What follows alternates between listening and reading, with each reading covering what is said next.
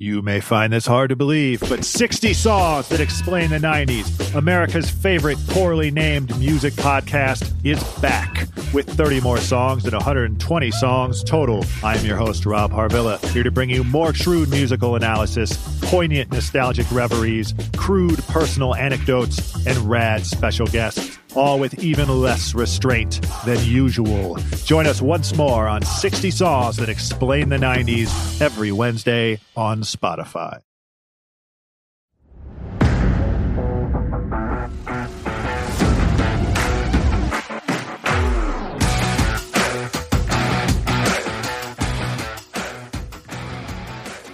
Hello.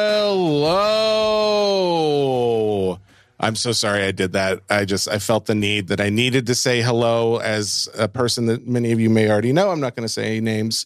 Don't want to insult. How are you all? This is Jesse Gibson, aka Sports Boy. Semi solo podcast today, and the reason I say that will be evident in a moment. But uh, I want to first off say happy baby moon to Mike and Hannah. They're off in Florida doing whatever people do when they can't drink and they're just at a hotel on the sand. I guess you spend a couple days on the beach and then you get tired of it. And then I don't know what they do after that, but they'll they'll be there for a week doing that. I'm I'm sure he's listening now, cringing to himself, loving every moment of this podcast. But because things, you know, last episode was it was a little funny because, you know, Mike and I were not in the same room. And none of us, nobody on that podcast was in the same room. And you guys have probably been able to tell like it's not always the best when you have no one in the room with you because there's always a little bit of a delay, a little lag. It doesn't come off as natural and fun. And I missed my buddy. So I just said, I said to myself, I said, self, what would you do if Mike were gone for an extended period? You know what you do? You bring in another buddy.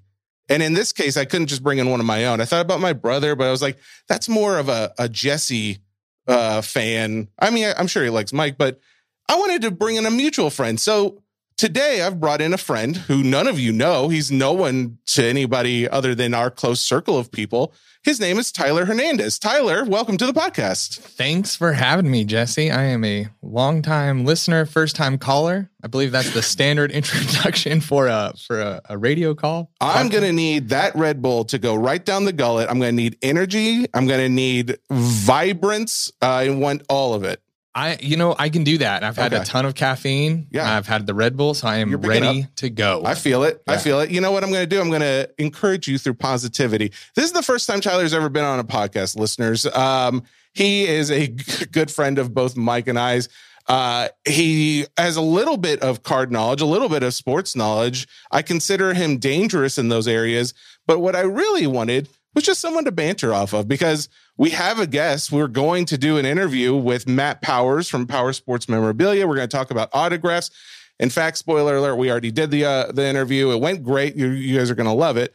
But in between that time, I'm going to be talking about a number of other things. And I wanted someone to be in the room with me. And that's what you're here for. yeah, and that's something I can do. I can carry on a conversation every every once in a while. I make you chuckle. So Well, you know, proof's in the pudding. So we're going to see. Speaking of pudding, today you are the Jesse and I am Mike. I may say things like Jimmy Dean's or things like that. I. I don't know. I don't want to. Do I? Am I that guy?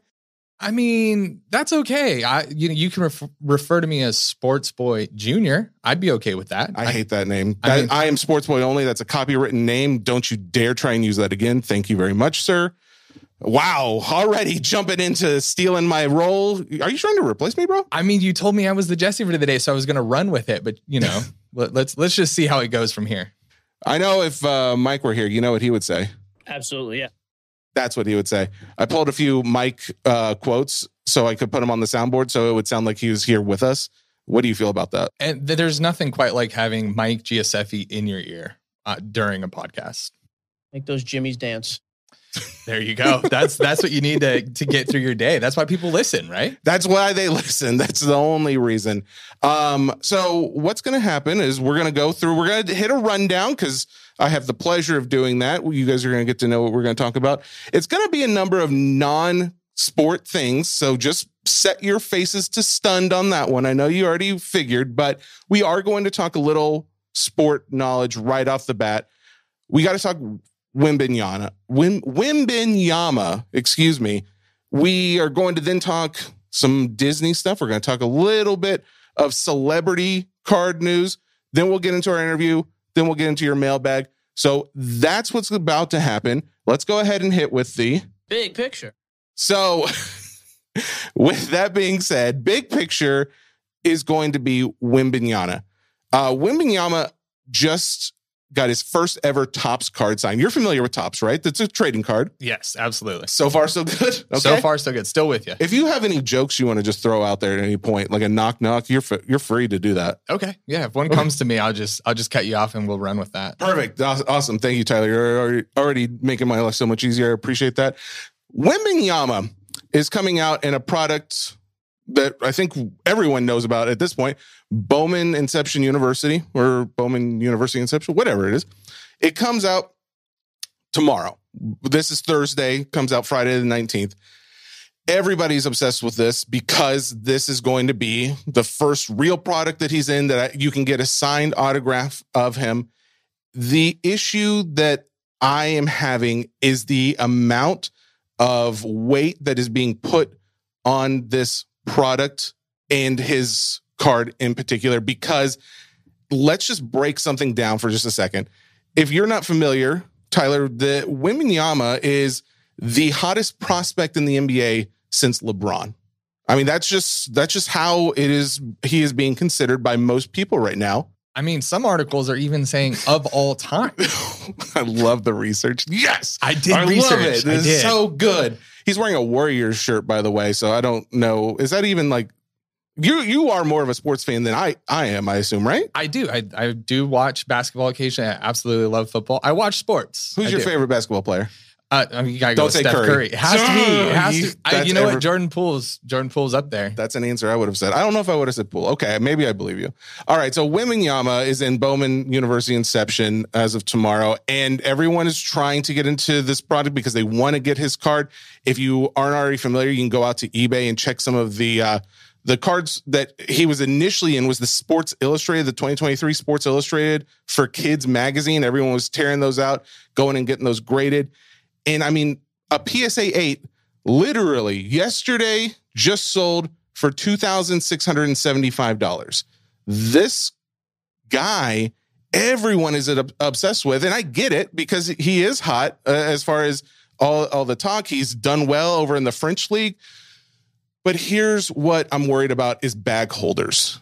And I, I say that because I just want to throw out some information that I want to make sure everyone is considering when we're talking about how great he is. I'm not saying he's not great because he is. He, he plays well, especially for his size, what he can do. All these things are great. The the concern I have is that he's already being priced as the next LeBron, but he has not actually performed professionally in the NBA at that level yet. And what if something happens? Here's a here's a few things we can consider. One, as a big man, he is some say seven two, others say seven three. He's a very large guy, and big men are more prone to injury. He has had some injuries in the Euro slash French leagues. He uh, was out some in 2022. There are concerns, obviously, that that could happen. What happens to card values? Obviously, they go down in that situation. What happens if he's another, you know, Porzingis who gets injured, is out for like over uh, what almost two years or something? Obviously, hobby value got destroyed. There are concerns that he is going to uh, not have the the time on the court that he needs to solidify himself as a all-time great and you're going to see values go down. So that's one concern. Number 2, if you're not familiar right now, he is in a French league. He was in a Euro league. The French league when you look at you know the size of NBA or basketball leagues outside the NBA across the world, where, where would you guess the French league is as far as like overall size of the league? Uh, top five? I, I, Okay. I, I have no idea. I mean, when you say where's the French league at, I immediately think France. I Well- don't know if that's the right answer. If I was meaning geography, you would probably uh, be absolutely right. The I meant more of the size of it, and the Euro League, which is the league he played on before the the French league that he's coming from. The EuroLeague is the number one league outside, as far as size goes, outside of the NBA. So obviously, that's going to be the most comparable to how uh, the kind of players that he's going to play with in the actual NBA. EuroLeague was number one, French League number seven, not in the top five, a little bit further down. In the Euro, in the French League, he has an average of this last year, a little over 21, like almost 22 points per game, 10 rebounds. Uh, he shoots 47% from the field goal. He has some pretty darn impressive stats and if you watch him play, he of course he he moves well and all that's great. The issue comes from when he was playing in the Euro League. Now, granted, he was a little younger. That was about uh, I think it was a year, a year and a half before this. He had these stats: six and a half points per game, three point eight rebounds, thirty five percent field goal. This is when he was playing in the league that it was much more comparable to the NBA. So again, does this mean he's going to come over and he's just going to be terrible? I'm not saying that. I'm not the guy who could even say that. I'm just saying from a semi fan of any athletic ability, I think that you have to be cautious if we're basing his hobby value around only what we have seen so far because there are a few things that go against him. And with the prices that we're seeing right now, again, was it, 2600 2700 almost for a PSA 8 for that first card? I'm just concerned what these new cards are going to start going for, especially with the autos, and what that could essentially mean for people who are holding the bag if he's not as great as what everyone expects. Thoughts? What are you doing? That would be my question for you. You have the card. What so, decision is Sportsboy making? Oh, I definitely want his card. I mean, I still want it. Like, don't get me wrong. I still definitely want his card. I want a few of the cards in the that product. There is already uh, someone, uh, Matt, uh, a good friend of the show, reached out with some numbers. These are rough numbers. They may not be 100% accurate, but I think it was like one in 78,000 um, uh, one in 78,000 are the chances to pull one of his cards. I guess that's 78,000 cards. So I, I, don't know 100% like how many packs that would be. Or maybe it's one in 78,000 packs. I need to double check those numbers. But bottom line is you're not going to have a huge chance of pulling his cards anyway. Um, uh, oh, I'm sorry. It's one in 78,000 autos is is essentially the odds. So 0.03% is the chance of pulling one of his autos. It just doesn't seem like there's a high likelihood. So it's not a ton. So it's not going to, which to me means that they're going to be even more rare, which means the price is going to go even higher. Again, that's where I feel like people are going to run into that issue of I paid X amount and it is half that now because he got injured or because he's not playing as well or whatever the case may be. So overall, that's my thought. That's a warning to anybody listening. I mean, the other thing too, he's so young. He's 19 years old. Yeah. I'm born in 2004, which is also mind blowing. But sure. he's a kid. Yep. And there's a lot of hype around him. A lot of hype around him. Thank you, Tylor. I appreciate that. My concern is Mike Giuseppe is going to be listening to this episode. And, you know, I'm not the sports talk solo guy. I feel like he is just spinning in his he's not dead, but if he were, he'd be spinning in his grave. I don't know what he'd do as a live person, but he's not gonna like it. Um, so with that being said, let's move on to our next topic. I talked about this a number of times recently, and I keep getting like the episode goes long or whatever the case, and I never get to dive into it. How familiar are you with the company Disney? I'm pretty familiar. I got a subscription to Disney Plus. Does that count? What's your favorite show on there? Ooh, uh, probably Andor. Andor oh, is a oh. great show. I haven't actually watched that one. I've, Mandalorian, of course, would have been my go-to, but uh, bold, bold statement here. The season three Mandalorian, best season out of all of them by far. Okay. Just go ahead and stop right there. I don't want to talk anymore about it because I haven't seen that one yet. So stop. It's, don't. It's a great season. Stop. we're gonna go there. We'll, we'll end it at that. Carlos cut all of his audio. Um, all right, so you know you've heard of Disney. Disney Lorcana is the next big card thing coming to the the hobby as far as card collecting goes because it's it's new and it's very popular already. It's got a huge fan base. Disney, everyone knows Disney across the world. It's not just a US based thing. What I have been really focused on is what the cards from there was an event back in uh, last year they called the D23 where a number of promotional cards got sent out. They're hugely popular. Graded ones go for twenty five to three thousand dollars. Um, everyone wanted these cards, and this is just the beginning of what is going to be what many think are, is like the next Pokemon because it's very similar to Pokemon in the sense of people want the cards because they like the characters. So they'll collect that, but there's also a game behind it. So they're going to play that. So there's going to be obviously a desire just to, uh, uh, not just to kids, but also to adults. Therefore, as a collector slash investor in things in this hobby, I think Disney Lorcana will be huge, especially because this what's coming out in August here in the next couple months this will be the very first of these cards, uh, the first official cards coming out. There are a few things people have been wanting to know. Uh, you know, what else is involved? Are they going to be make more of these? Is this a game? So I just wanted to a- answer some of those questions. First off, before I do any of this, I will say I am invested. I spent like two grand on pre-orders of boxes for these cards. So yes, I do have an investment.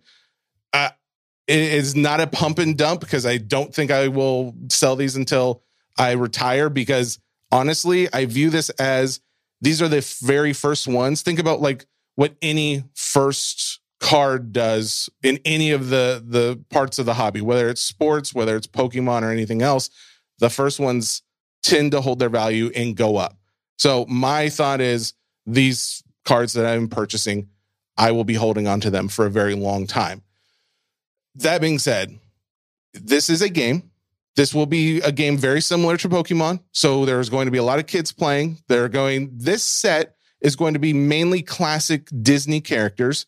So, you know, your Peter Pan's, Captain Hook's, your Snow White, your, I don't know. I can't think of any other really main Disney characters. All I want to say is like Pixar stuff, but Pixar is not in this. In fact, Star Wars is not in this. They are more than likely uh, being uh, hinted at for other series, which will be coming down the line. That also being said, someone asked last week, are there going to be more cards? Yes, obviously. This is called Chapter One. You know, there are already plans for more series, or, or I'm sorry, more cards in this series. I think the next one is already said to be coming out uh, late November, early December. I want to say. I think I've got a date here in just a second. But bottom line is, yes, this is going to be uh, an ongoing thing, very similar. They're saying very similar to Pokemon in the sense that I think they come out with like four different uh, series each year. Uh, the same thing with Lorcana. They're going to have four different ones, uh, four expansion sets each year. And it does look like it's going to be coming out December 17th. That is when the second set comes out. So again, the this first set comes out August. Uh, I think the delivery date for pre-orders is like August 18th or something. I I do have a vested interest again, so take that as you will. But if you consider the reach of the characters on these cards, the hobby as an investment for a lot of people, just a collector, the the collector appeal, the appeal to the mass audiences, both young and old, I really do think that this has some legs. I think it's got some staying power. I think it's a really good option, especially because they're gonna. It's not just uh, an American thing. You know, Pokemon is very well known in America and Japan. I, I'm sure it's in other parts of the world, but they are making these cards available in English, French, and German. They will be released all across the world uh, in September. Again, in the US, they come out just a little bit earlier. I, I have trouble believing that this stuff is not going to go up in value. Your thoughts? Well, I think Disney has the customer base right out of the gate, but also nostalgia. Yeah. that that is worth something as well. I mean, you look at some of these cards. I, I, had to do a quick Google search because I'd never heard of it until you mentioned it 30 seconds ago. but looking at like Timon, Flounder, uh, Sergeant Tibbs, these are some of the characters that we grew up with. And I Lion King. Yeah, Yes. I love, yes. And so I think people are going to jump all over it for the nostalgia factor to say that they have it because they grew up with these cartoon characters. I agree. What, okay. Go ahead. Name a Disney character that you would want on a card. A Disney, Not a Pixar. Give me a Disney. King Triton. King Triton Little from Mermaid. Lor- Little Mermaid. Little- really? Dude was jacked. Yeah, it's just a weird. I didn't. King Triton. Okay, you know what? Fair enough. I would have gone with um, Little John from Peter Pan uh, movie with the ca- cartoon characters. You know what I'm talking about. No, not at all. You don't- you didn't see Peter, not Peter Pan. I said Peter Pan. Robin Hood. Oh my goodness, I'm so sorry. That's um, but yeah, Little John was always. I was always a big kid growing up, and I don't know. I saw Little John as like, oh, that's my boy over there. Or you could also say Baloo. He's essentially Baloo from uh, the Jungle Book. So I'm fine with either of that. Actually, Baloo from the Jungle Book, that would be a good one as well. Yeah. Oh, Yeah. absolutely. Here's here's the bottom line, guys. Take it or leave it. You you only care about sports cards. That's fine. I'm not here to push it, my agenda onto you. I'm just letting you know. For those who were asking questions, why is this a thing? Why are people talking about it? That is why. Because there's a lot of hype behind it. There's a lot of people who already care about it, and there's a lot, a lot of potential. So uh that's your Disney Lorcana update. Man, we are flying through this episode. Before we get to our guest, though, I did want to touch on one thing, and that was celebrity cards. Specifically, I believe someone in the uh, mailbag last week was asking about Pop Century stuff. So I know, like, some of the buddies of the show, you know, Eddie Mancini from Geo Breaks, uh, Ken over at Card Shop Evansville. These guys are also, even though they do mainly all like sports card breaks, they will occasionally do uh, non sports cards, and they also love Pop Century. So it is I think it's really cool that Pop Century has a fan base in a lot of sports fan or sports hobby collectors. Are you, so you don't know anything about what I'm talking about, but Pop Century is essentially a product that Leaf puts out, uh, Leaf Trading Cards, that makes cards of celebrities, and for the most part has a, good amount of rarity to them. There's not a ton of them, and most of them are autographed. I pulled up what are some of the best selling sports cards in the last few weeks. I, I didn't want to do over the last, you know, year to date because the hobby, just like we're going to talk about with um, Matt uh, Powers, our guest, hobby's constantly changing.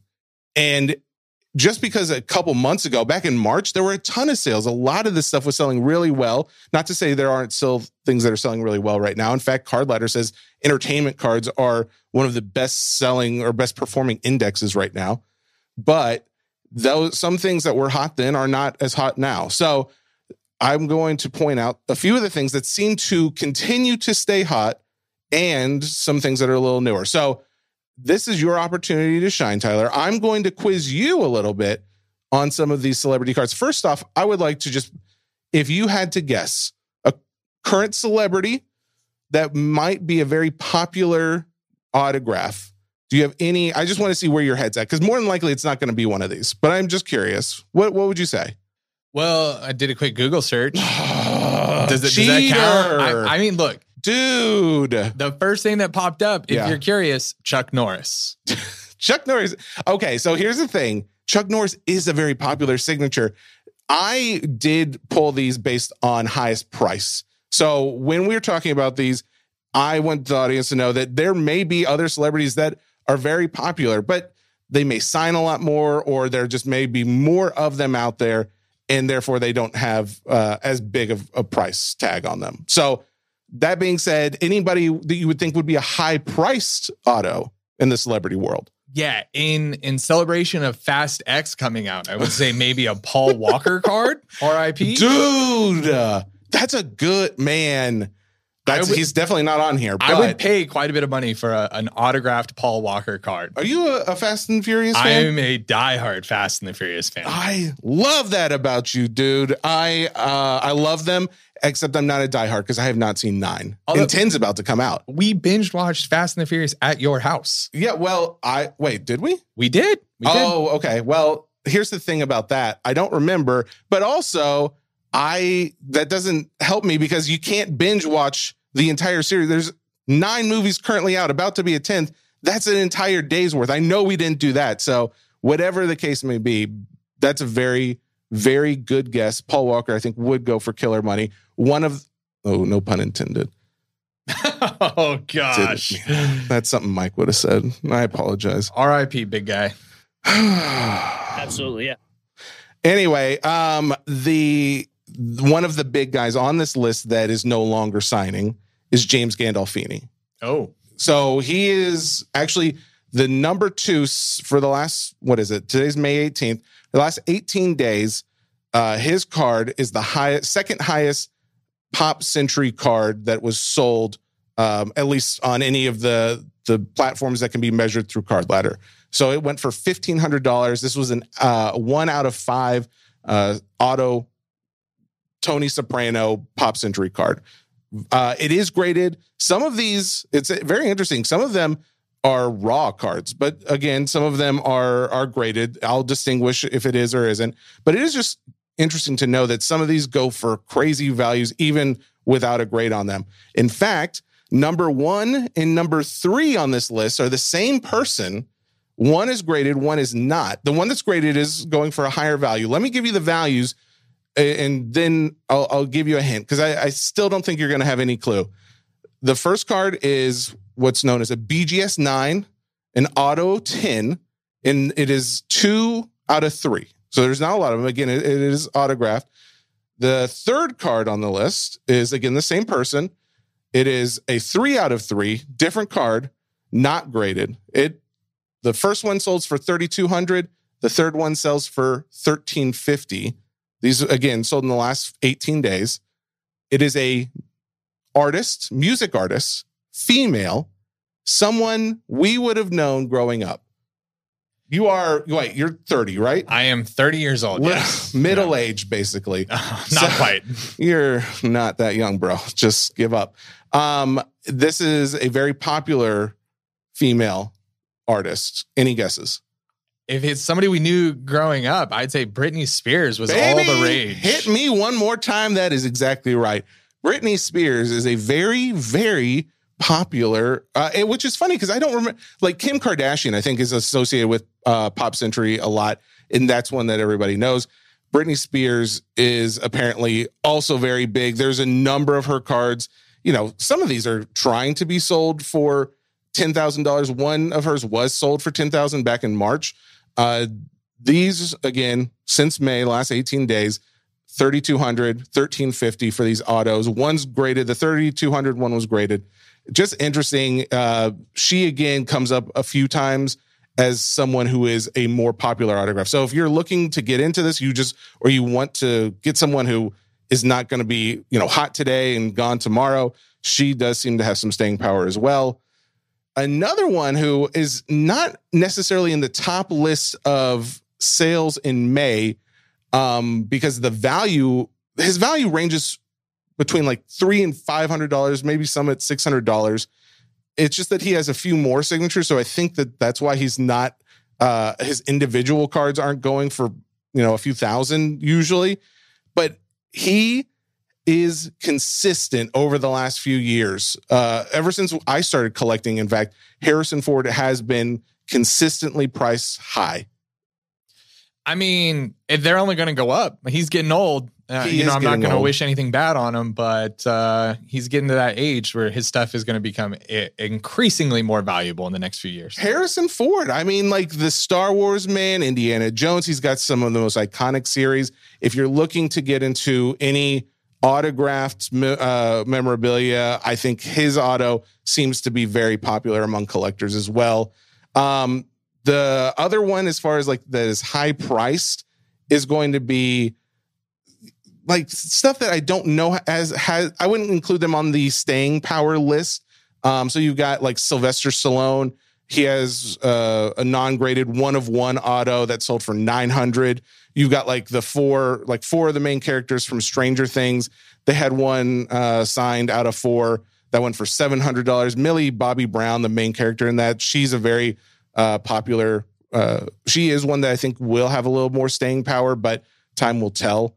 Um, and then a few of these other ones again, Emilia Clarke, uh, DMX. DMX isn't signing anymore, so his actually might have a little bit more staying power. Again, these are not crazy expensive cards. These are cards that you could get, add to your collection, and other than like, I don't think Emilia Clarke is necessarily one that would have, you know, would still be valued the same in a year from now, but definitely some of these artists who have passed away. I was just looking up, I've got this Leonard Nimoy card right here. Um, it's a skybox card. I can't remember the year. Let me see. Uh, 1998. I bought this at the first national I ever went to back in 2001 in Chicago. I think I paid like $200 for it or something.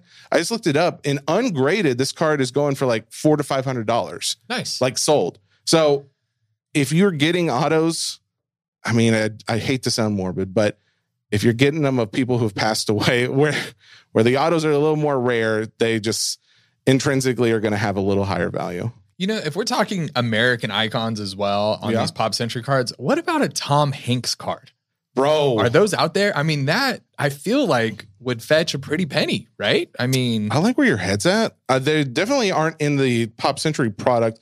I am going to just look real quick. I did. You know what's funny is I asked. uh I I asked Brian Gray to come on the show. I know that there's been some bad blood or maybe a little beef between him and Mike in the past, but I did want to know more about Pop Century. Any like anything new coming up in uh the next product that releases. He did not get back to me in time. Granted, I only messaged him about an hour before the show. So whatever. I apologize. We couldn't get him on, but Tom Hanks auto cards are not a thing. I think that you're exactly like a Forrest Gump auto card would be huge. I would love to see something like that. Um, what does your wife think about the fact that you are coming down to a show about cards? Does she care about cards? she does not care about cards. She just warned me, don't say anything dumb. That that was her. Don't make us look bad. I think is exactly what she said. So I'm trying trying not to do that. Your wife is a wise, wise woman. So far, so good. I haven't really let you in to speak all that much, but the times you have have been pretty killer. Yeah, yeah, yeah. I'm I'm I'm glad I'm contributing in some way. I mean, I I'm also glad to know I wasn't your first choice. I think we've we've established that. Well, to be fair, my first choice was John Cena and then Bill Simmons, and I messaged them both yesterday, and neither of them got back to me, which is a little insulting. Um, but whatever, it is what it is. Maybe next time. Yeah. Um, I will also say I tried to get a hold of Taylor Swift. Apparently, she's a- in Foxborough going to be doing a concert for the next three days. What's the deal, Taylor? You could have been on Sports Cards Nonsense podcast with your boy, and you decided to bail. Whatever, no big deal. I'm not holding a grudge. Look, the result was that I am here, Jesse. so I mean, it could it couldn't have gone any better. right? No, for someone who's never been on a podcast before, I think you're holding your own pretty well. I like to talk. I You like do. to talk. I'm trying to make I'm trying to make Geo proud. I mean, I know he's out there body surfing and punching the waves. I think as you guys discussed a few weeks ago. You listened. Wow. I, I like I said, long time listener, first time caller. That's a lie. He's such a liar. Um, listen, it doesn't matter. I am glad you're here because it is nice to just have opportunities where someone else speaks so I can have a sip of water, you know, quench my parchedness, if you will. Um, that's your that's your celebrity card update. Uh, I appreciate uh, anybody who you know is in this side of the, the hobby because this is really things that I care more about as far as I care about sports collecting, but I care more about that from an investment point of view. I like the celebrity card investing not for the the money necessarily. I do like that it also can be valuable, but I love the fact that I have like my Taylor Swift Kanye card over in my drawer next to me that I will never sell. It's one of my most popular cards or it's one of my most liked cards. And I don't know, I don't think everyone would say that about Taylor Swift or Kanye West, but to me I think it's really cool. Yeah, I mean, I don't I don't have any uh, celebrity cards. I purchased a, uh George Kittle card from from Geo a little while ago. What did I tell you about talking about sports? I- I said stop it. Look, I I love love me some Kittle. I probably will never sell that card. I already sold my Debo card uh, pretty quickly because it just escalated in value so much. So, Wow, not a real fan, obviously. You jerk. uh, yeah, yeah. I mean, you know, I got to get while the getting's good on those. I'm not going to hold it against you. That's fair. Um, all right. You know what? This brings us up to date. I think it's time to throw it to our guest, Matt Powers from Powers Sports Memorabilia is going to be joining us. Let's go ahead and see what he has to tell us about the future of autographs in the hobby. Matt Powers, thank you so much for joining us. Matt Powers of Powers Sports Memorabilia. How are you today, sir? Uh, I'm about ready to head out of town, so I'm doing excellent. Oh, well, thank you very much for joining. Where are you going? Are you doing any hobby related things? Uh, this one is a girls' soccer tournament. So, uh, no, uh, it's going to be rather uh, boring, I should say, but uh, it'll be fun, though. We're going down to Texas for a couple days. Oh, okay. Okay. Well, you know what? Who knows? You be you could be there with the next Mia Hamm. That's a female I told, soccer I told player, my 10 year old if she doesn't score any goals, we're never doing another tournament. I like that tough love. There's there's at least good fu- food in Texas. Oh, there you go. Yes. Good. You got that going for you too.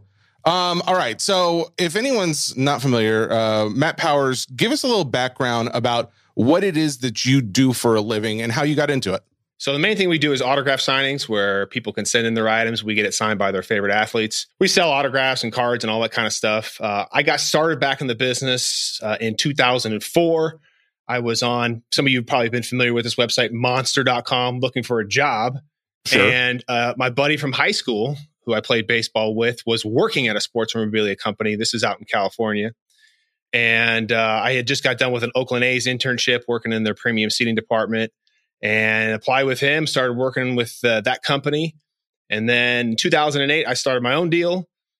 And so I've just been kind of doing it online since then. And the ironic part is that company that I started working with is actually out of business now. So it's uh, kind of it's kind of come full circle. The the uh, trainee has become the master. It sounds like that's cool. Um, uh, yeah, I guess nice way of looking at that. yeah, actually, before we get too uh, too further into this, I have to ask you: Do you know the name Eddie Mancini at all? Does that name ring Oh, yeah. any bells? You do? I went to high school with Eddie. Oh yeah, so that's funny. Uh, so Eddie uh, now runs a breaking page called Geo Breaks. He Right. actually purchased that from Mike Gioseffi, the guy who is usually here with me. And uh, he reached out when I put up a post in our Facebook group about, you know, we're having you on. Anybody have questions, this and that? He had mentioned, like, oh, yeah, I went to high school with that dude. So fu- small world. Who would have thought? Small card world, I guess. yeah. He's from uh, where is Eddie from? He's from Pacifica, I think, is where he went. Uh, that's where he's from, by San Francisco. Tylor, you're from California too, right? I am originally from the Modesto area. Oh, Uh, wow. Oh, That's okay, cool. two oh Not too far nine. from- Nice. Yeah, two, I still and I still rep the 209 area code. Haven't changed it since junior high. Yeah. Okay, that's Yeah. enough of this. You okay, what, the, this the is thing a with Tennessee California podcast. though is everybody that's from California that leaves says they'll never go back. Like I'm done, not going back ever again. Too expensive. Absolutely, couldn't agree more. Tennessee is God's country. Love Oh. it. Couldn't be happier. I love Yes, hearing that. Absolutely. That's so sweet of you. Um, all right. So Matt, have to ask you a few general questions and then we'll get into like some real heavier meat stuff and some questions from uh, our guys who want to know from you specifically about autographs. Um, but as far as getting an autograph, what is like the the essential for you to set up a autograph with a celebrity or a sports person? What is the process of doing something like that? Because I know you put out a YouTube video just recently about guys getting into this as a business. So I assume like there must be steps to get to that place. So there's two different ways that you can do signings, and there's one you can do it yourself. So you can contact the athlete, the agent, uh, whoever it is that you need to work with in order to set that up. And of course, they're going to have a, a minimum dollar amount, usually, or a minimum piece amount, and so you can set it up and do it that way. Uh, another way that's kind of more common nowadays because a lot of these contracts have just gotten so large for a lot of these big time athletes is two, three, four, or five people will kind of work together and um, offer out these items to customers where people then can send in and when we can purchase something directly from the athlete. So typically that's how it works is uh, guys will set up a deal and then they'll offer it out to guys like me and we'll essentially kind of all partner in on the the signing. Okay. Um, if you are getting something signed, if someone's wanting to, I guess, get into this business, I guess the real money would come from flipping autographs, memorabilia, or is there somewhere else that you can make money in this side of the business? there are tons of different areas of opportunities. Uh, I think the signings part is a little more complicated than people kind of realize. There's just a ton of money that's got to be done up front. You're going to have to get your items. You're going to have to market it. You're going to have to have customers. You can't just buy 300 pieces of an athlete and hope it's going to go well and hope you're going to sell those rather quickly. So I, like I said in my video, I always tell people to start off by just buying items and selling them and flipping them. Because number one, you can prove your concept that you're actually doing something, you're actually making money. Two, it's not as risky as going out and doing a signing with a guy. I mean, I remember one of the first guys I did a signing with back when I started my business was Thomas Robinson. And if you don't remember who Thomas Robinson was, he played for the Kansas Jayhawks, was an All American, great player, got drafted in the first round by the Kings. Nobody knows who he is. So I spent uh, probably four or five years unloading his stuff. Oh, so wow. it was a compl- it was a complete loss, right? But imagine if you were just getting started and that was the first thing that you did was do a signing with a guy and he doesn't pan out. We all know prospects don't really pan out. Now you're stuck, right? And what do you do with these 400, 500 pieces of a guy? So maybe we can take it back a little bit too. And could you give us your thoughts on getting autographs on memorabilia to begin with? Because a lot of guys, obviously, who are listening to this podcast are card collectors. And we know that cards with an autograph typically sell for a premium. And now we're seeing more and more people lean towards, well, I'm only going to collect a card with an autograph because there are so many cards, so many parallels out there. That's what really distinguishes it and sets it apart. Do you think that autographs are like the future of card collecting? I'm going to say no. And the reason why is there's probably something that hasn't been developed yet that is probably going to overtake something like that. I think, I personally think a lot of the, if Fanatics can get this right with the memorabilia cards, like putting game use actual pieces in there with, you know, the exact date of the game and all that kind of information, I think that stuff's pretty cool. And then adding an autograph onto that is going to make it double cool, right, depending on who the collector is. But I really think a lot of the game use kind of patch cards have kind of, um, I don't know, not lived up to their hype because we all know Panini puts that stuff on the back of their card saying it's not used from an, a game, it's from an event and all that kind of junk. But I think of Fanatics, and they can they, they kind of shown early with those um, opening day patches that they were putting in some of the cards. I personally like a lot of those game used ones because the game used jerseys are can be very expensive for certain athletes. But if you can get a nice little patch card, if you're into collecting cards, and they put the specific information on the back of it. Imagine if it was from like uh, you, you collect Ohtani or something like that, and it was from not to say they would ever cut up a no hitter jersey, but something to that effect. I think that's actually pretty cool. But again, I do like autographs just because that's kind of how I started in the industry, and then I branched out to cards. So that's mainly what we do is people send in cards and get them signed. But I think the game use stuff is going to be really interesting to see what happens with that. Okay, yeah. I, I, mean, I don't think there's any doubt that that would also be a big part of the the future of the hobby. But I think it is. I think, from my personal opinion, it seems like you have to have something other than a card in a lot of cases. Again, you know, numbering things, parallels of things, those can also distinguish and you know make something more rare and therefore more valuable. But I I don't know if you really beat the piece of material that was game worn or an autograph. And I think autograph is probably in a lot of cases going to be maybe harder to get. In your situation, you buy and sell memorabilia. Is an autograph harder to get than like the game worn piece of clothing? I say getting an autograph is getting to be harder just because Fanatics is. I hate to bring it, keep bringing up Fanatics here, but they're putting limitations on the, on their signings, right? So if for a Fanatics guy is doing a private signing, we can't send in cards or tickets to get signed, and so Fanatics is kind of cornered that market on uh, that stuff for right now. Now, some of the guys you can bring it to shows and you can get them. Like Johnny Bench is going to be at the Hall of Fame signings uh, coming up in J- July or so, and he'll be signing cards. I think it's a max five you can get done. Um, so I, it, in that particular area, it's kind of tough to get an autograph. Now, it, it's also harder to get an autograph because guys got to agree to do signings. But you got guys like John Stockton who won't sign. So you got guys like Jordan who are upper deck exclusive. So those are going to be kind of the limitations of getting autographs. And that's kind of on the extreme end. But I think most guys are kind of open to doing autograph signings. But people like getting autographs on stuff because they can make one of one items for themselves. Like it's totally unique to them. It can be a unique pen color, unique inscription, unique card they get done. Like I sell stuff that nobody else has signed because I'm the only one that's gotten that particular item signed. So I think what you're getting at about autographs is I think that's why people really like it is because they can make a unique item one of one for themselves. Do you see like I, you've probably seen like social media and stuff where guys are players come out after the game, they're lining up to meet some of the fans and they'll do a, a signing and you see like the kid reaching out, like, oh, can you sign this? And then you see the grown adult with like 10 things in their hands with a marker pushing the kids out of the way. What are your thoughts on some of the, those actions? So I've I've never personally been a chaser. It's uh, not to say I don't I don't like getting guys autographs, um, but I'm more into the, the, the selfie kind of thing. I think that's kind of a little more fun. It's a little more memorable.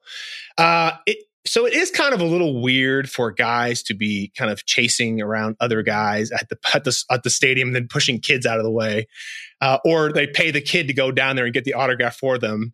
Uh, that's that's a little odd. But listen, I get it, man. I you talk about social media, like everybody's always quick to criticize someone else what they're doing. And if if people make a living doing that and you know they're respectful to the athlete, respectful to the kids, like I've got no problem with if people choose to do that. I just don't choose to do that because for me, it's hard for me to yes, I can get the item authenticated by JSA, PSA, or Beckett, but it's hard for me to validate that autograph if I don't get it at a signing to a customer and say, yes, 100% this is a legit autograph because when you send stuff out third party, it's only an opinion. And so I would much rather sell stuff that has been witnessed by, you know, PSA, Beckett, Fanatics, JSA. That way customers of mine can know 100% that the autograph that they're getting is authentic. So that's a good question when it comes to authenticity and how that affects the grade. I mean, if if I send my card into PSA and they deem it as authentic, versus, you know, I've got someone there from PSA or Beckett or JSA or whatever the case may be, seeing me sign or seeing them sign the the card. Is there really a difference in value there if they're both getting graded as authentic? So to the novice collector, probably not. So someone that's maybe just kind of coming in that really doesn't understand the different type of slabs that PSA will put out there, probably not. But to a let's say a guy that does a random signing, for example, like, I don't know, Kevin Garnett, right? Tough autograph. Or let's say John Stockton was to do one and PSA was there and you were able to get your Fleer rookie card done and it was put into a PSA witness slab. Yes, I think for 100% that adds more value than is if you were to send it in yourself and get an you know opinion based uh, authentication. Okay, yeah, I, I, guess that would be the case for some people. I yeah, as as someone who has just gotten into the hobby in the last few years, you know, I used to think like, oh well, the rare grade, that's really what I care about. But now it does seem there's more and more people who are like, well, the rare grade with the graded auto is more of what I care about. And I would have guessed that you would see a growing population that not only do they want that, but they also want the like pure authentic uh, authentic guy watching the grading happen or the the signing happen so that they can know for sure because I have no doubt there's got to be a lot of fakes in this industry, right? Oh, 100%. I mean, if it, it, PSA, Beckett, JSA, they've all authenticated a fake autograph 100% because they're just pro- providing their opinion on it. Uh, it. It really does amaze me how much stuff kind of gets through these companies. And it's, it's not their fault. I mean, again, they're only going off exemplars, meaning they look at past known autographs that are authentic and they basically compare what you sent in to them. So um, it's a challenging business that they're in. I don't I don't envy them. I don't want to be in that authentication business. Um, I think a lot of the older autographs, like the Willie Mays and the Babe Ruths, are probably a little bit easier for them. But a lot of the newer guys just have such short and quick and sloppy signatures. I mean, you talk about a guy that gets an autograph at uh, a baseball game, he's chasing some guy down. Like it's not a flat surface that he's signing on. It's a quick autograph. I've got to move on to something else. So for them to authenticate something like that is is rather challenging. But yes, I mean, people talk about the good old boy system. Like, do people that you know have a connection into PSA or these other companies, do they get their stuff authenticated more than maybe an average Joe sending their stuff in? I mean, I don't have any way to validate that, but I would assume so based off of you know how other industries work. So uh, it's a challenging thing, the authentication, man, and that's why I like to do the the whole first party stuff where I get stuff done at the actual signing. Do you is there a company that you think does a better job at authenticating? So for me personally, and this this just depends on everybody. It depends sure. on where you live too. Uh, for me, I've always used for like my third party stuff, mainly because I'm sending in uh, baseballs and jerseys and stuff like that. If I don't have it done at the signing, for example, let's just say Jack, JSA or PSA or Beckett can't be at the signing, I'll always send a JSA, mainly because I've got a, a, a rep here in St. Louis that I can use that gets me stuff really, really quick or I can send it to the Florida office, and Florida's pretty quick. Uh, I don't like sending it to PSA and Beckett; they're just a little too slow for me. Um, but for for cards, obviously everything I'm sending into PSA and I'm putting them in the full slab too. I don't do the whole trading card thing. When the pandemic was going on and PSA raised their prices to whatever it was, 100 bucks, 200 bucks, whatever it was, it didn't make any sense to get stuff in the full slab, meaning it says the card and they authenticate the card and all that kind of stuff. Uh, I was doing just a trading card one, which basically means that, hey, listen, PSA is just authenticating just the autograph. They're not authenticating the card. And those are really cheap to do there. But so now that PSA is really cheap again, we do the full service slab. So cards, PSA, but third party authentication for autographs, just like baseballs, I do JSA. Okay, interesting. Um, the we have a few questions also uh, from our mailbag. Do you mind if we hit you up with a few of those? Okay, cool. Um, I was going to have Tylor do some of these, but we've kind of covered some of them, so I don't know. I'm going to try and put some of these uh, as concisely as possible because some of our listeners, Brian Rice, I'm talking about you, uh, they get very passionate. They write a lot because they're very knowledgeable about getting grades. But I think one of the uh, questions that I thought was a little bit more interesting was he he basically felt that we are at a time where kind of what I mentioned before, trading cards are now having to be autographed to be distinguished among all the other ones that are out there. Um, he says Fanatics is clearly building inventory for their online store, but the majority of their cards are low end and they are slabbed by Beckett, which is two things that most collectors don't really want. He he wants to know what are your thoughts on these kind of I guess this practice of Fanatics getting those kinds of grades or uh, autographs. As far as Fanatics using Beckett and then getting kind of lower end stuff. Um, so I find it kind of interesting that they're using Beckett. I think I think Fanatics might generate their own slab in the future. I mean, why use Beckett? They really don't have any, especially since Beckett has kind of fallen off, right? Beckett is what fourth tier grading card company now, which is crazy. Uh, but I think a lot of us saw that coming. They just kind of have just they've fallen asleep at the wheel there. So I don't see Fanatics using or partnering with Beckett. I mean, they're not to say it, but Beckett is way beneath Fanatics. So, um, so I think so. Going back to the low tier cards, I think um, for me personally, that's kind of what I focus on. I think a lot of people when they're getting into the hobby don't have necessarily a lot of money to buy autograph cards, so they kind of want to get started with something in case they want to pivot and do something else, and they don't want to spend a ton of money to get started. So. Uh, I think it's smart for Fanatics to kind of get the lower tier cards in there. That way they can fit stuff into more people's budget. And a lot of those cards are a little bit easier to get, right? They can get 100 base cards done or 100 silver prisms done pretty easily. Uh, as I think as Fanatics kind of under, starts to understand the card market a little bit more and they start bringing in, obviously, they've been bringing in Panini guys. Uh, I think they'll probably start going into more of the kind of the higher end stuff, but uh, but I like the low tier stuff. I think that's it's it's a lot. Um, you can collect a lot more for sure, and I think it's it's not as much money out of pocket for people. If they make a mistake, it's not that too big of a deal. Um, and I, I, just I think the low tier stuff is really kind of the future of the hobby, just because a lot of people, uh, depending on how this economy goes, right, a lot of people may or may not have a ton of money to spend on cards. Well, he mentions too about like how Fanatics is doing a lot with making their top tier athletes more exclusive. You kind of mentioned that as well. Do you fear that as a problem uh, going forward? I wouldn't say I fear it. I think it's gonna it's gonna make people pivot um, and it's going to make people do a lot of different things. Now, I think the big key indicator for how Fanatics does this is how well sales go. If they are absolutely crushing the card market and selling these like hotcakes, there's going to be no reason for them to allow people to send stuff in, for example, like their next Joe Burrow signing and have to compete with the everyday Joe customer, right? They don't want to do that. Plus, they only get a limited amount of autographs at these signings anyway. So, for example, like a Joe Burrow guy might only, he might only come in inside 500 pieces at one time. And so they want to make sure that their stuff is getting taken care of first before other people. So uh, I think it's going to make a lot of collectors pissed off. Um, to a certain degree. I think that I've definitely seen a lot of frustration on my end. Everybody just kind of, oh my God, another Fanatic sign I can't send my cards into. And I get it. It's frustrating for me too, because I've got to read these 10 pages of rules and understand what can be done, what can't be done. Uh, and so I definitely get the frustration. I, I totally get it. But I think I think in the future they're probably going to start allowing cards in it because I don't know if sales are going to be as strong as they may think it's going to be. Um, and I think again, I think they're going to have to pivot a lot of stuff at some point based off of how those are going and how things are going in the economy, how the overall car market is doing.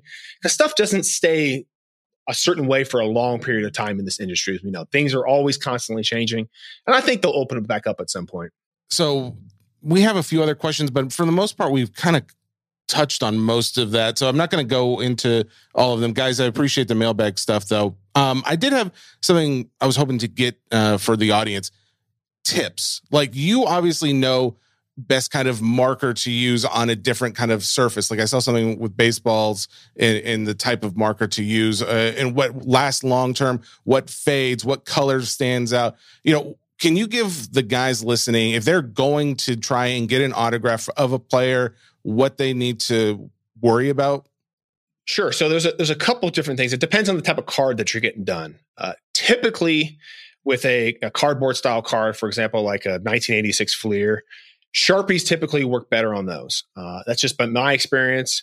Uh, the Chrome style cards, yes, you can do Sharpies on those. Those work really well. A lot of people have been shifting to paint pens. And the reason why is paint pens, uh, they have a bunch of different colors that necessarily Sharpie doesn't make. They tend to quote unquote pop better. You can do a nice white paint pen on them you just got to know that with the chrome style cards, you do have to prep them because they're very, very glossy. So you got to prep them with a lot of people use baby powder. I've kind of switched to a white eraser. And all that does is it just gives it a little bit of tackiness to the card. So the paint pen uh, doesn't basically just go everywhere. It's got a nice spot where it can sit there and dry. Um, but paint pens are risky you know, like it, it's sometimes it doesn't flow right. A lot of it depends on the athlete, how quick their signature is, how blocky their signature is. Sharpies, if you're unsure about something, like the blue Sharpie is the, the go to for everything. A lot of people like Staedtler too. That's fine. I'm just, I'm not a big fan of the Staedtler. I like the a little bit more of a thickness of the Sharpie.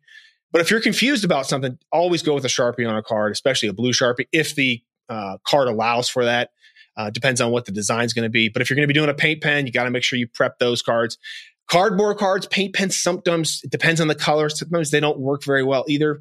What I suggest doing is if people are getting a high dollar card signed, for example, like you're getting an 86 Fleer signed by, let's just say Patrick Ewing, is just buy a cheap base card from that set, dollar, two dollar card, whatever you can, whatever it's available, and test pens on that card. And that way you can exactly say, hey, this pen worked perfectly on this particular card. And then uh, another tip you can do is to take a uh, penny sleeve and draw on the penny sleeve different types of pens and colors and then lay it over on your card. That way you can kind of see what it might actually look like on the card before you make that final pen choice. Nice. Okay. No, that's perfect. That's a lot of information I've never even heard of before. So, um, thank you very much for that, Matt. And thank you for all, all of this. Last question for you. Best signature, worst signature of current athletes. Who would you say? wow. That's a tough one there. Uh, Best signature for God current athletes. That's a tough one. Uh, worst signature. Gosh, this is a really tough one. Um, a Trout's Trout's not very good. Oh, really? It's, okay. Yeah, Trout's just kind of an M, M and then a kind of a big loop. Uh, I he does now. See, this is what I like about Trout though is, and I wish more athletes did this. Is he does offer a full name signature. So if you want Michael Nelson Trout, he writes that all out for an additional cost. So I, I would I would like to see athletes do that. Like have your standard signature, but then if you want to pay more, like an inscription, I'll give you like my full name with my middle name and all that kind of stuff. And a lot of people like that. They collect baseballs and full name autographs and stuff like that. So I wish people would, I'm all about options. So I wish the athletes would give, you know, the collectors options on that to allow for a better signature. Um, but as far as other like good quality signatures, I mean, Derek Jeter's got a signing coming up here. I, he's not a current player, obviously, but I, I like Jeter's signature. It's such so it's so loopy and it's got a whole bunch of flair to it.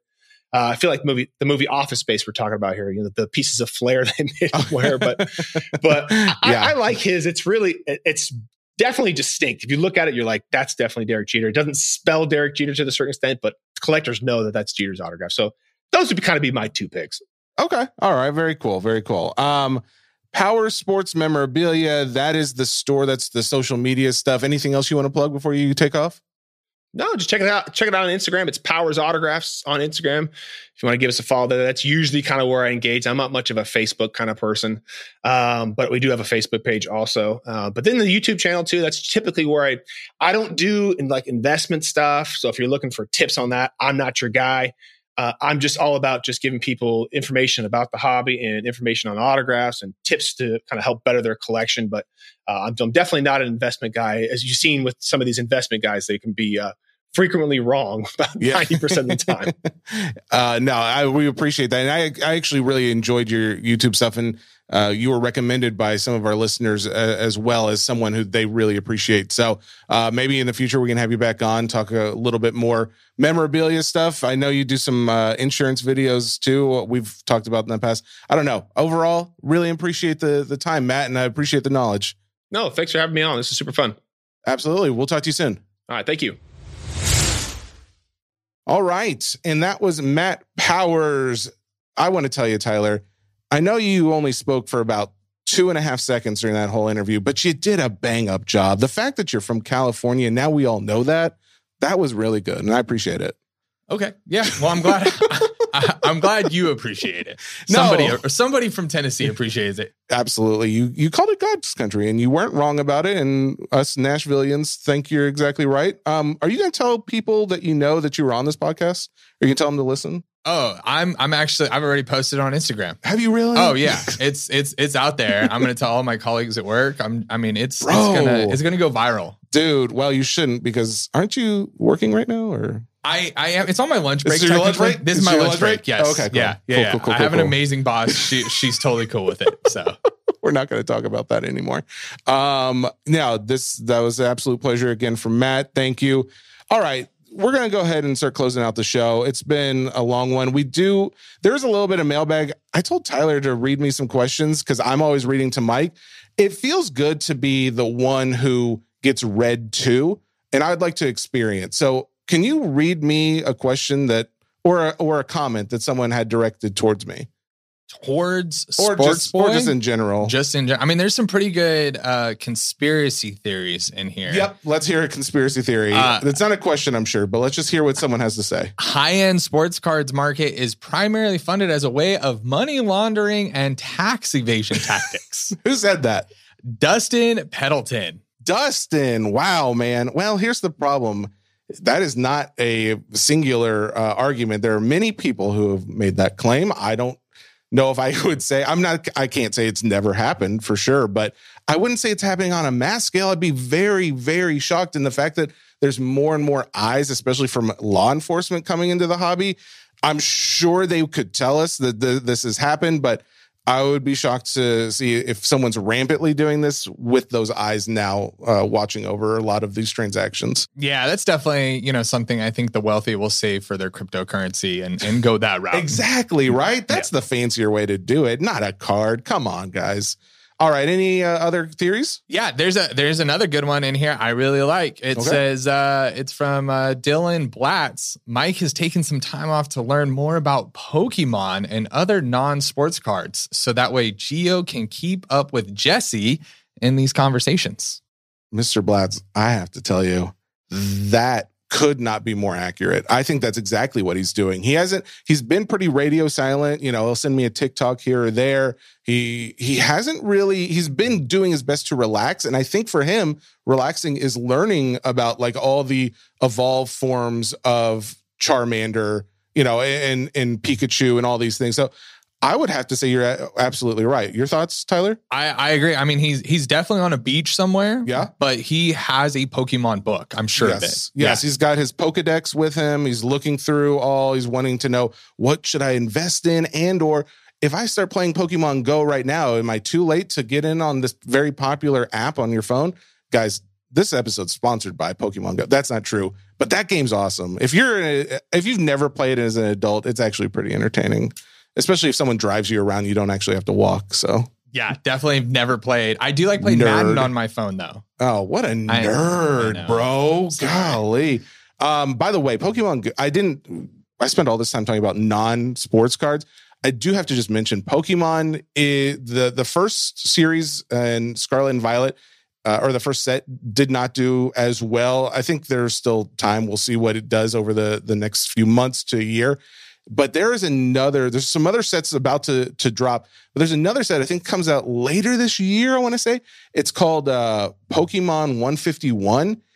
This is the original uh, Pokemon series, like all, all the original Pokemon, were there's like 151 of them, right?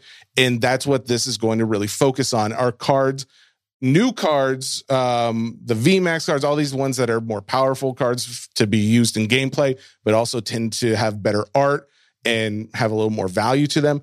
That series is going to come out in America, I believe, later this year.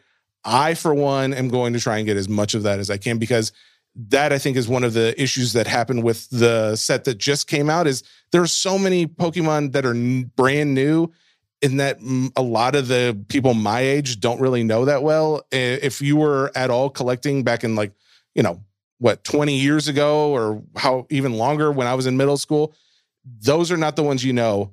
And as the people who have money and are buying Pokemon as adults, a lot of times they want to see the car the characters that they knew. So I think that po- that is going to very, be a very popular set.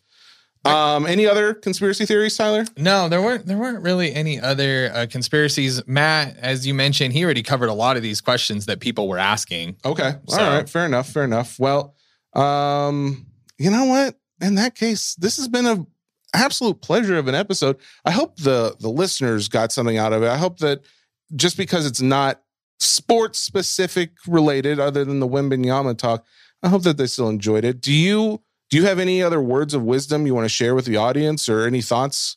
Nope, no words of wisdom, no no thoughts. I mean, it's pretty empty up there. You're playing the role of Jesse to a T, my friend. You are killing Sports Boy Jr. Um, I love it. Thank you again to Tylor. Thank you to everyone listening. We absolutely love our audience. You guys are so kind to Mike and myself. Uh, we we couldn't ask for a better job and to to be the guys who hand you the news and the hobby rumors and gossip and all that good stuff. It's absolutely incredible. So while we're saying thanks, let's thank Spotify for powering this. No, the ring. Oh, brought to you by the Ringer, powered by Spotify. I should have never tried to change up the wording on it.